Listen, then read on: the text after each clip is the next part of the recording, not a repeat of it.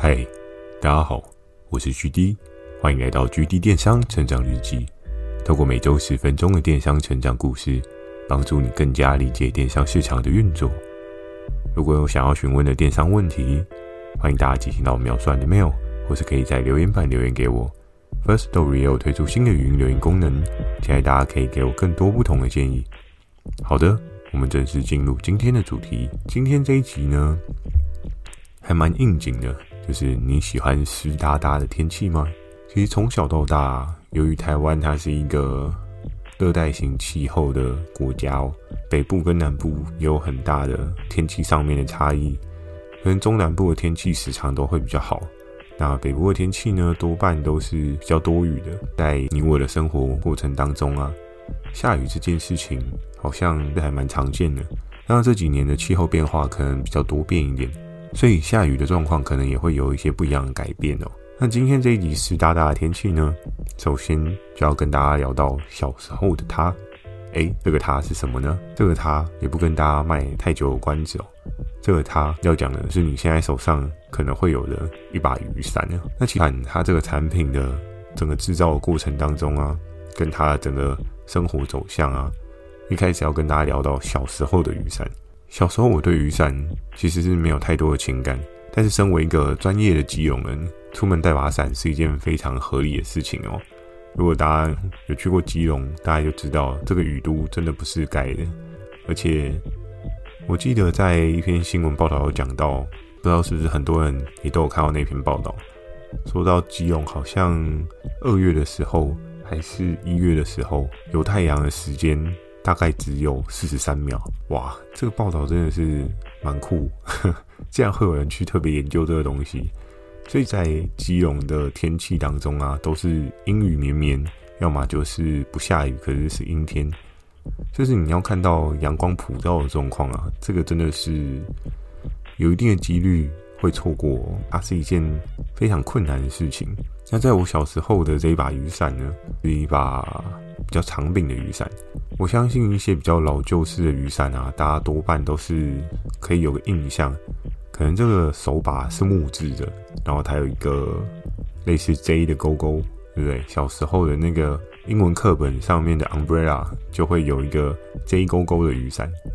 小时候我们多半带的雨伞都是这一类的雨伞哦。那到了可能年纪渐渐增长。然后产品也有一些替换更新的状况，我们开始看到了一个比较短板的雨伞。那这个短板雨伞呢，它就是折叠的雨伞哦。折叠雨伞其实在多半现在多数人应该人手有个一两只，也是蛮合情合理的哦。尤其尤其北部人来讲的话，真的其实时常会遇到下雨的状况，是非常容易的。那东部我记得像是宜兰啊、花东那一块。因为毕竟花东他们也是算有一些沿海地区，所以其实常常也会有一些降雨的可能性哦。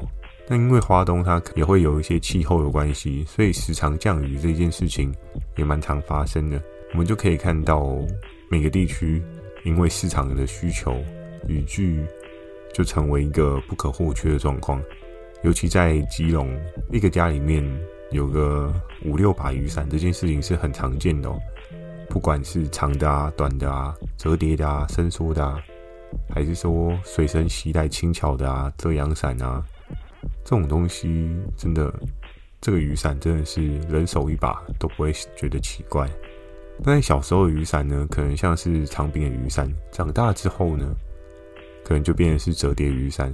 我还记得在我高中的时候，因为学校有这个学校的规定哦，他们可能也是怕说淋雨淋了太多对人体不好嘛。有研究报道指出哦，在台湾的降雨的状况之下呢，我还依稀的记得有一次高中的化学课吧，我们化学课的化学老师，我对他的那个长相啊、整个轮廓啊，还有一个大概概念。他是一个地中海的老师，可以明显看到他的头顶上面的毛呢是有些些的稀疏哦，所以不免俗。每次他来讲化学式啊，讲到这个酸雨的故事的时候，我就会看着他的头，然后想着说，嗯，他是不是小时候酸雨淋得太多，所以现在头发才这么少？这真的是不好说。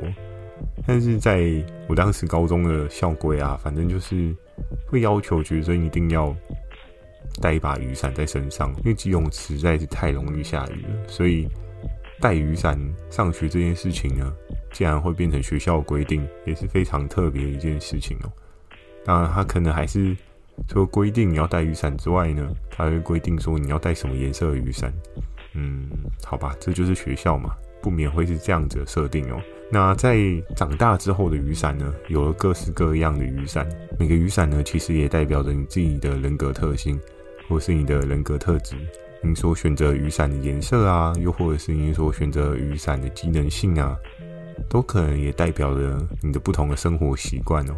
而这些不同的生活习惯呢，可能包含是，有时候你可以看到有一些人他所带的雨伞是折叠伞，那你就可以看到他可能比较注重一些机能性。好收纳的方面，那有一些人雨伞呢，你会发现他可能比较多是带着 Seven Eleven 的雨伞，又或者是说其他超商的雨伞，你就可以发现，嗯，这个人出门应该是不常带伞，然后突然下大雨的时候就会去 Seven 买。所以雨伞这个市场啊，也有很多很多很有趣的事情哦。你从一个人手上拿雨伞，你也可以看出。某一些不同人格特质的轮廓，你也可以大概的了解到这个人他拿这一把伞代表的是什么。当然，有的人可能说：“哎、他这一把雨伞也有可能是跟店家借的啊，店家的雨伞怎么能够代表他这个人呢？”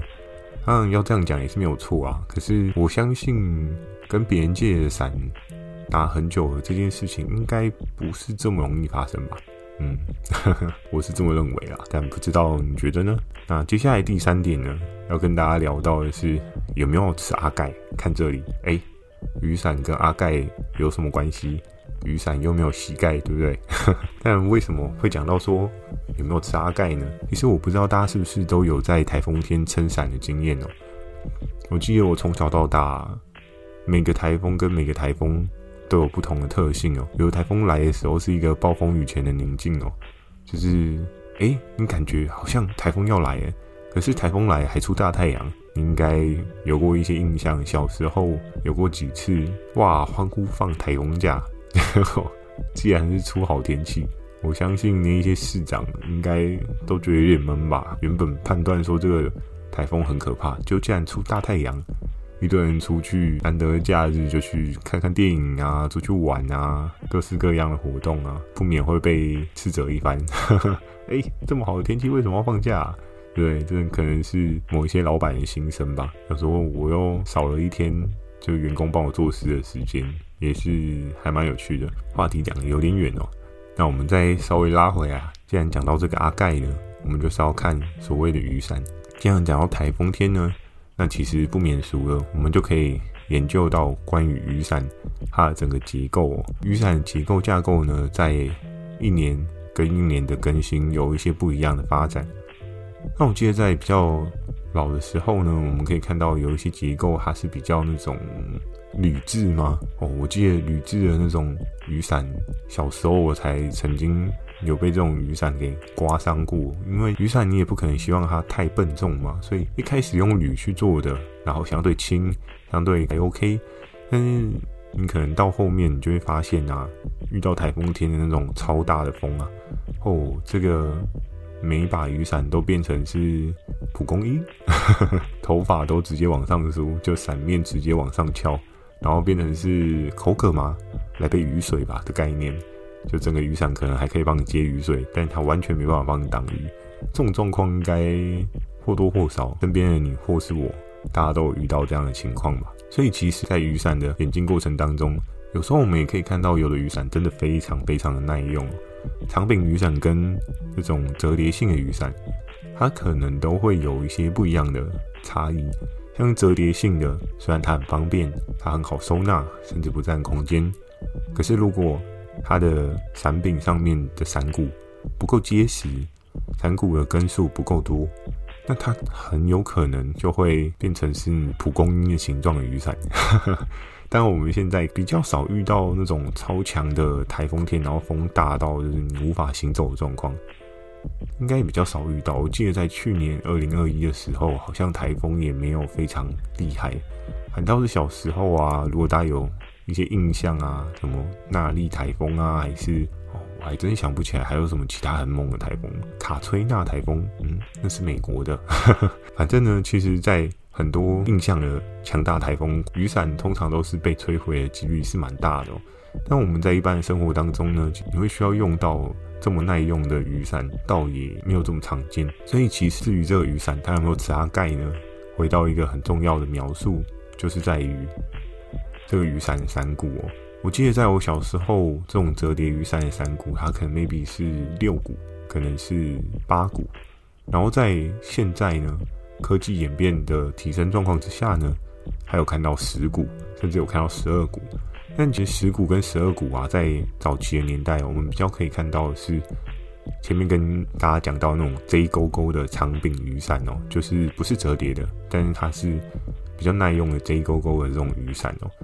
那 J 勾勾的这种雨伞呢，通常真的它的耐用度是比较高的，可是不便利性也很高，因为你这么大把雨伞，你今天如果骑车，呃，比如说你今天要去逛百货公司好了，你还必须要帮他套一个长长的雨带，然后让他不要在百货公司上面滴水。在雨伞的这个市场当中，大家就是有点各取所需。你要折叠呢，它有可能就很容易被吹坏；那你要比较坚固耐用呢，它就可能不方便携带，所以就演变了一个不一样的市场局面。但是我目前看到真正在带的呢，多半折叠伞还是比较多，因为大家还是比较偏向是好携带、好收纳，那不占空间的居多。你说长柄伞还有没有人在拿呢？其实也还是有，就是大家的选择不同而已。那接下来呢，要跟大家讲到。你有没有抓漏的困扰？哎，雨伞要抓什么漏啊？对不对？想一想，你可能就觉得这个还好吧，雨伞不会有抓漏的问题啊。它需要补土吗？哎，不用啊。可是我这边就可以跟大家描述一个我小时候的情境哦。小时候，因为在基隆呢，其实真的很常下雨嘛。然后我还记得在有一次大雨，我拿了家中其中的一把雨伞哦。然后在当时呢，因为是比较赶的状况。赶着上学嘛，我就没有想太多。尽管颜色不是学校要求的那种黑色哦，但我也是随便拿一把，反正先求有，再求好，对不对？就当时我可能找不到我自己的黑色折叠伞，我就想说，那没关系啊，就拿一把直的雨伞吧。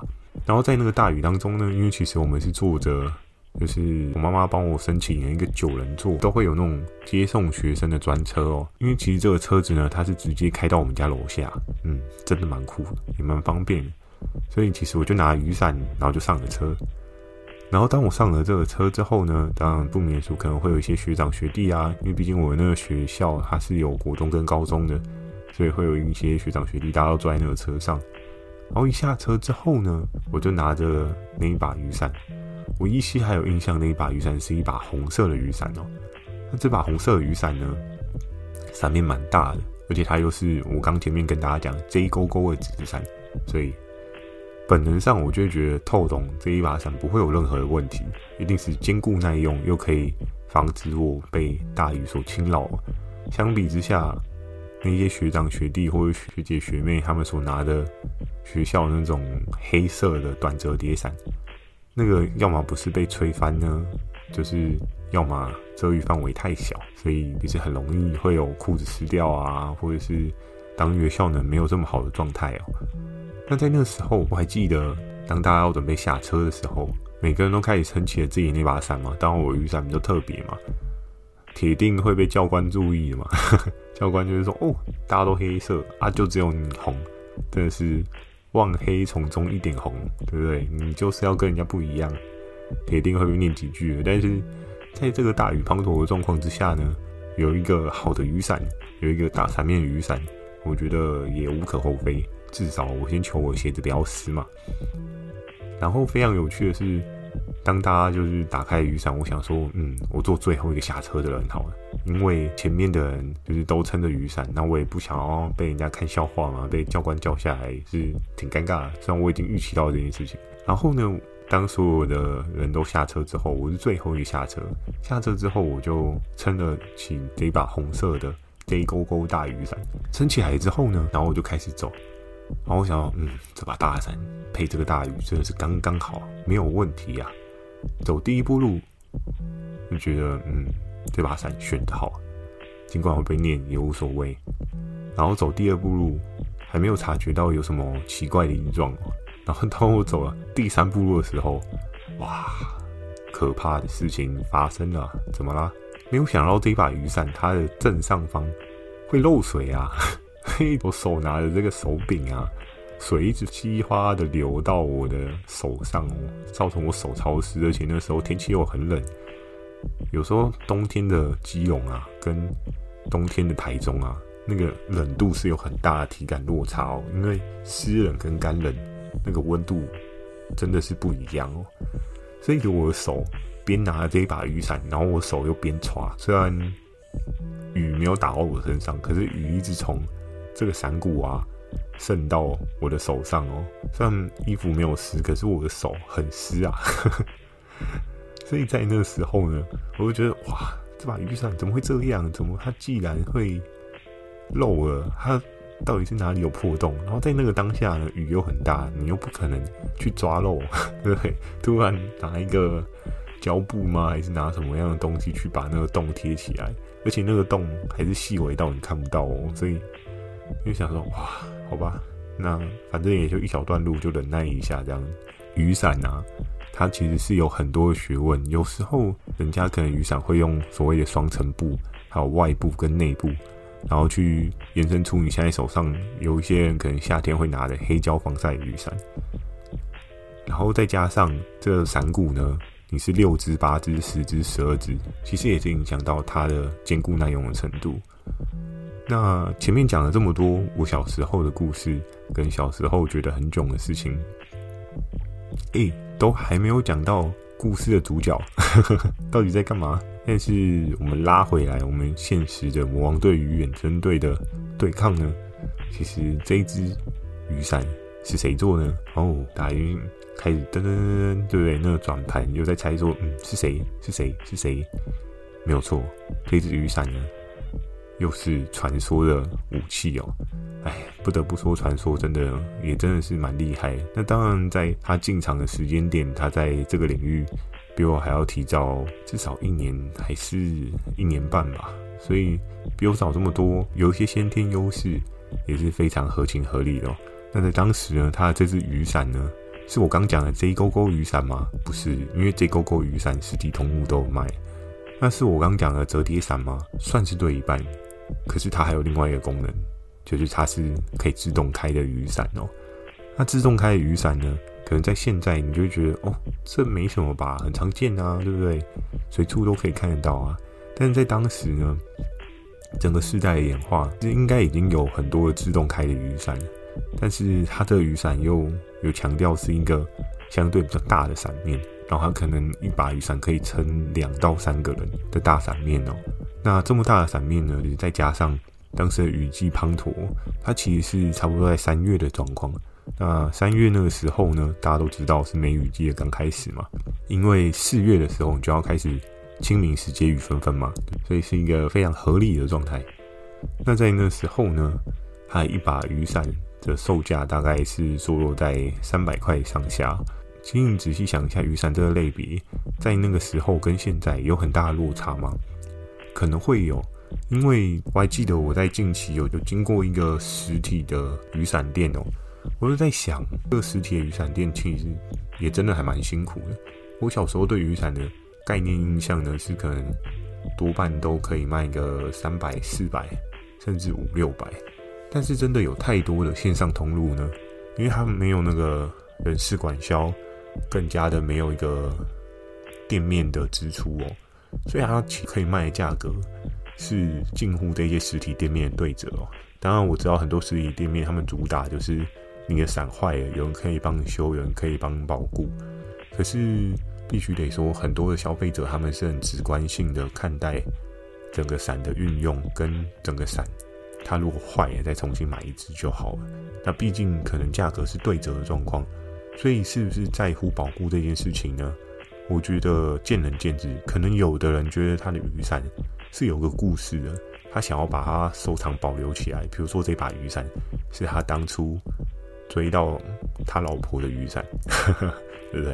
哎，大雨滂沱的天气当中，一个女生在屋檐下，然后看着不知道该如何往前行走的时候，后面突然一个男生撑起了一把雨伞，问他说：“小姐，要不要一起走呢？” 哇，这个情境想一想都觉得十分的让人心动呢，对不对？如果真的你很珍惜一把伞的话，我想必那把伞可能就有它对应的人生故事，当然不是像我刚刚讲的那种手撕撕的故事啊。然后在当时呢，传说的这把雨伞呢。他卖这个单价其实也是不高不低，我记得在当时实体通路的销售，可能 maybe 是在四九九左右的水位吧，所以他卖一个八折还是七折的价格，在市场上面爆量也是很合理的一件事情哦。而且甚至他一个礼拜的销售的状况呢，都是可以突破二十以上的水准哦。有时候雨伞跟雨衣这两个产品啊，真的是很吃天气、看天吃饭的商品哦。那如果各位在经营电商的听众们，如果你真的对季节性的商品很有爱，很想要去发展，我觉得也是一个还不错的选项。可是相对来讲的话，你就要去思考，当今天没有雨，是淡季的时候，那这个品相。你可以做什么样的调整？其实可以做什么样的调整呢？我自己心里是有一个答案的。那我比较好奇的是，你的答案跟我的答案是不是一样的？如果今天没有雨了，那你雨伞、雨衣该怎么做？这件事情呢，我也非常期待，大家可以在留言板分享给我你对这件事情的看法，因为我相信我的答案跟你的答案可能不太一样。但是有了你的答案，我再告诉你我的答案，或许我们两个人都能够有效的在知识上跟视野上有不一样的提升哦。好，那今天这一集呢，湿哒哒的天气就这样跟大家讲到这边。如果你喜欢今天的内容的话，也请帮我点个五颗星。如果有想要询问的电商相关问题，也欢迎大家进行到描述栏的 mail，或者可以在留言板留言给我。二十六也有推出新的语音留言功能，期待大家可以给我更多不同的建议。我会在 Facebook 跟 IG 不定期的分享一些电商小知识给大家，记得锁定每周二晚上十点的《GD 电商成长日记》，祝大家有个美梦，大家晚安。